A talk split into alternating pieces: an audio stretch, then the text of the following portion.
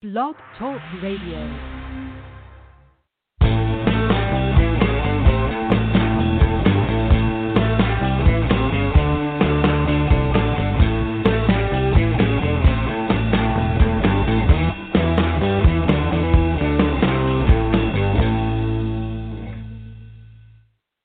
Hello, everyone. This is Jennifer Vanderslice, and welcome to episode nine of I Saw the Beatles. Each week, we'll bring you a new Beatles fan who had the privilege of seeing or meeting the Fab Four. This week, we have our guest is Marti Carver.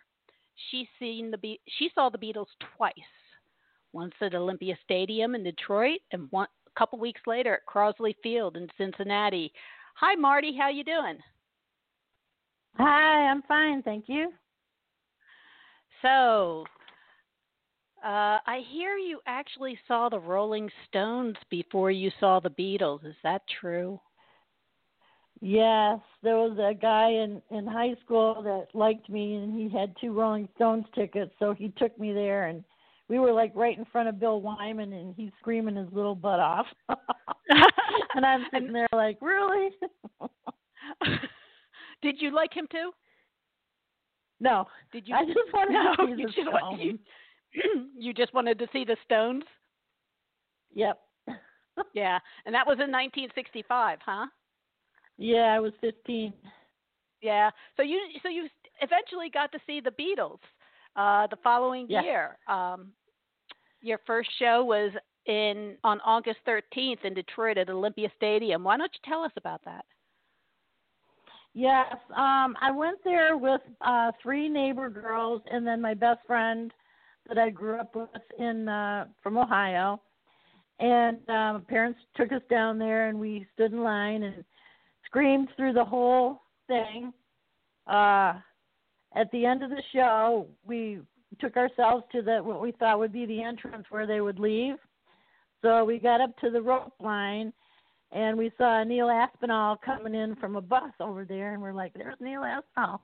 And before we knew it, George flew by, and I started screaming and kind of lost it so much that I didn't even see the rest of them go by. My girlfriend Are- had to stop me. Are you are you a George fan, or which one is your favorite? No, John. John was my favorite. John's always been, you know, my soul person. But, But I yeah, guess- any of them would have would have brought the spring. Yeah, I, I think I think I would have been the same.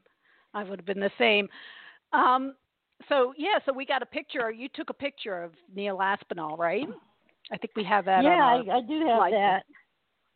yeah. So everybody, you can look at the slideshow on Blog Talk Radio on this episode, and you'll see the, her picture of her and her friends, and and the picture of Neil Aspinall. So a couple weeks later, you're off to Crosley Field, the the wonderful rained out show at Cros Crosley Field in Cincinnati. Why don't, so this is this concert was supposed to go off on excuse me Saturday night, August twentieth at eight thirty. Excuse me. And because of the the weather threat, all the opening acts played that night, only to have the Yeah. Beatles cancel. So were you there Yeah. the night before? Were you there when it was raining? Yeah, we were there. Yeah, we were ready to go. And there was So there was no cover. So there was no tent over them. Yeah, yeah. Did and you then enjoy we it? were worried that we wouldn't be able to come back. Not really. I I went think to see you and I are both Beatles. having this Su- this Sunday morning throat thing going on.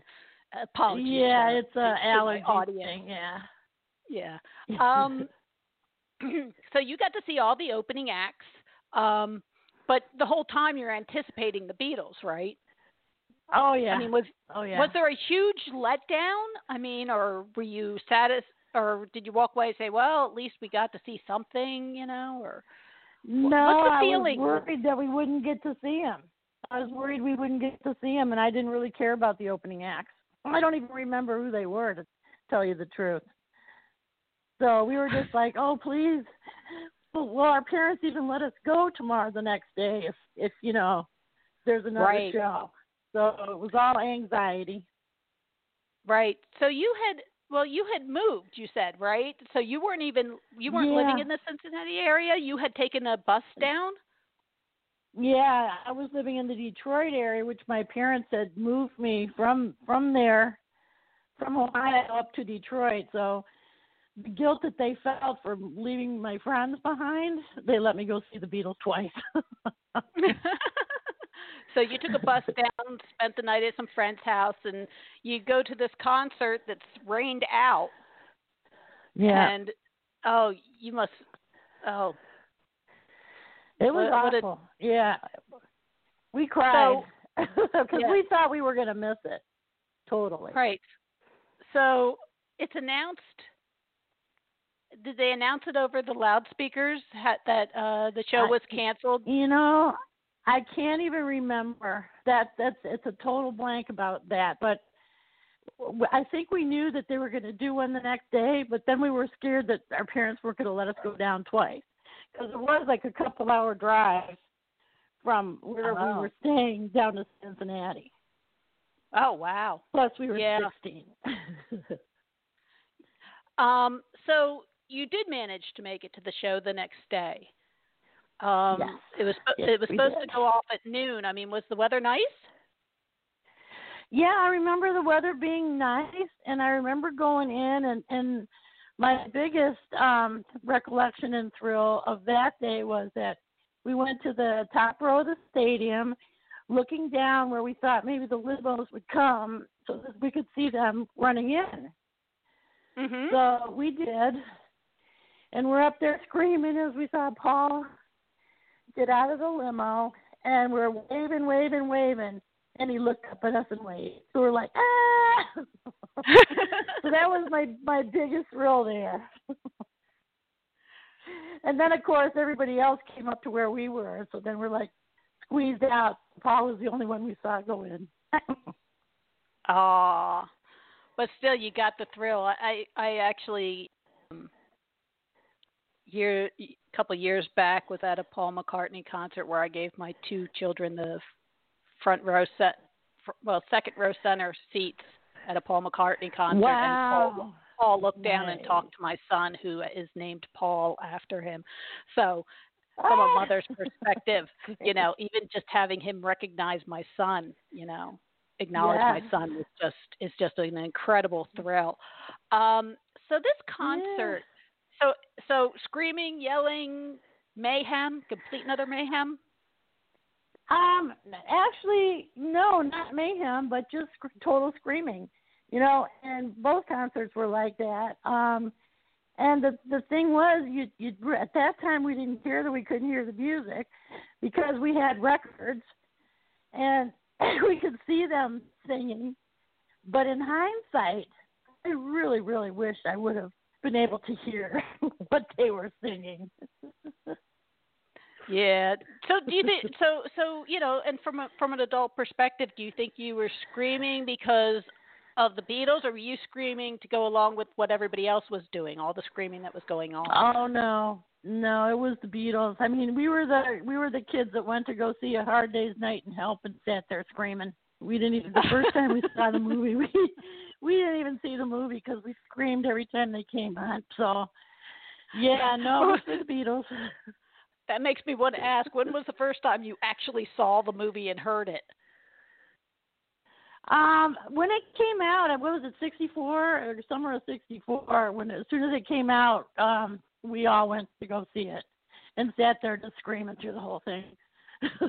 but did you? But but I mean, when when do you think it was? How old were you before you actually sat through it without screaming? Was it well into um, adulthood? Shoot, you know, I've seen it many times over the years, so yeah, I would say adulthood. I don't think I actually watched it without screaming in my teens at all. And I probably only had the one opportunity to see it.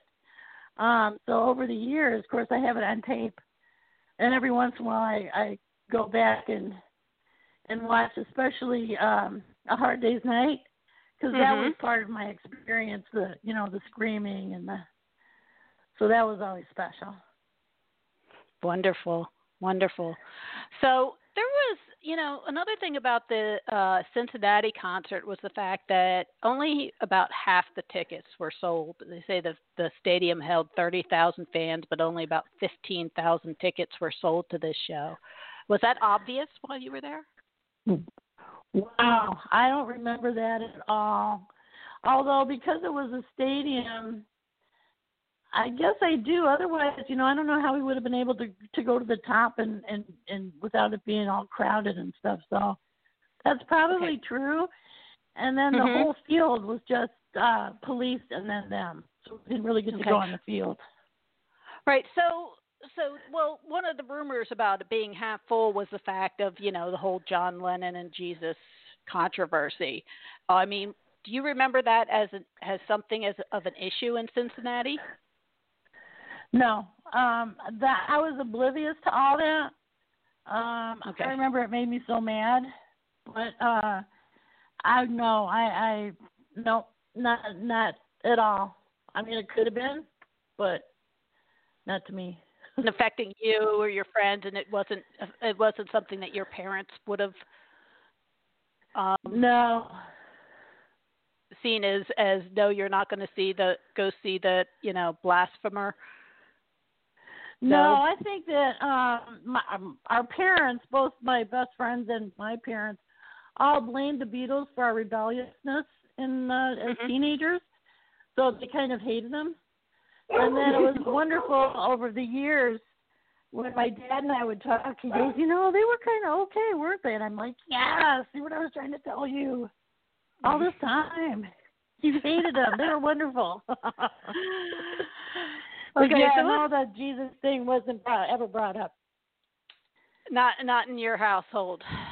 So No. let's move on. So you actually, you know, you didn't stop with your your after they broke up. You still continued to uh, uh, love the Beatles. And why don't you tell us about what you did at, when in 1971 when you were 21 years old?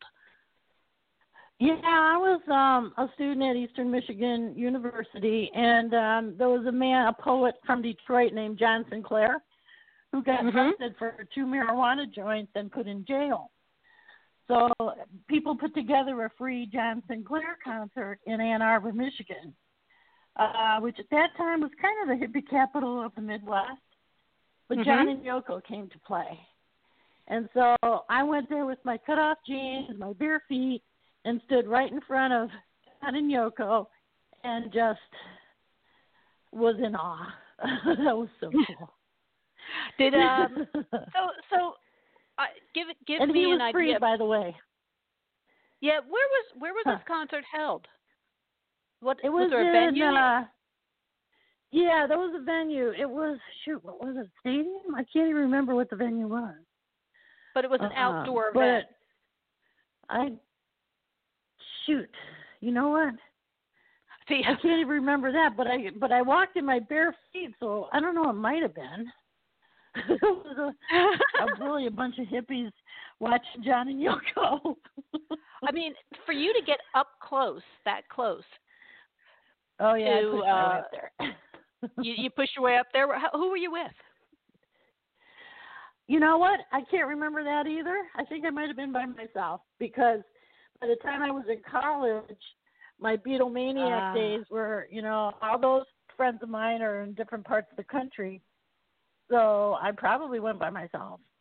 Yeah, being a co- you're a college student. Why not Yeah. walk on over, go see it that way?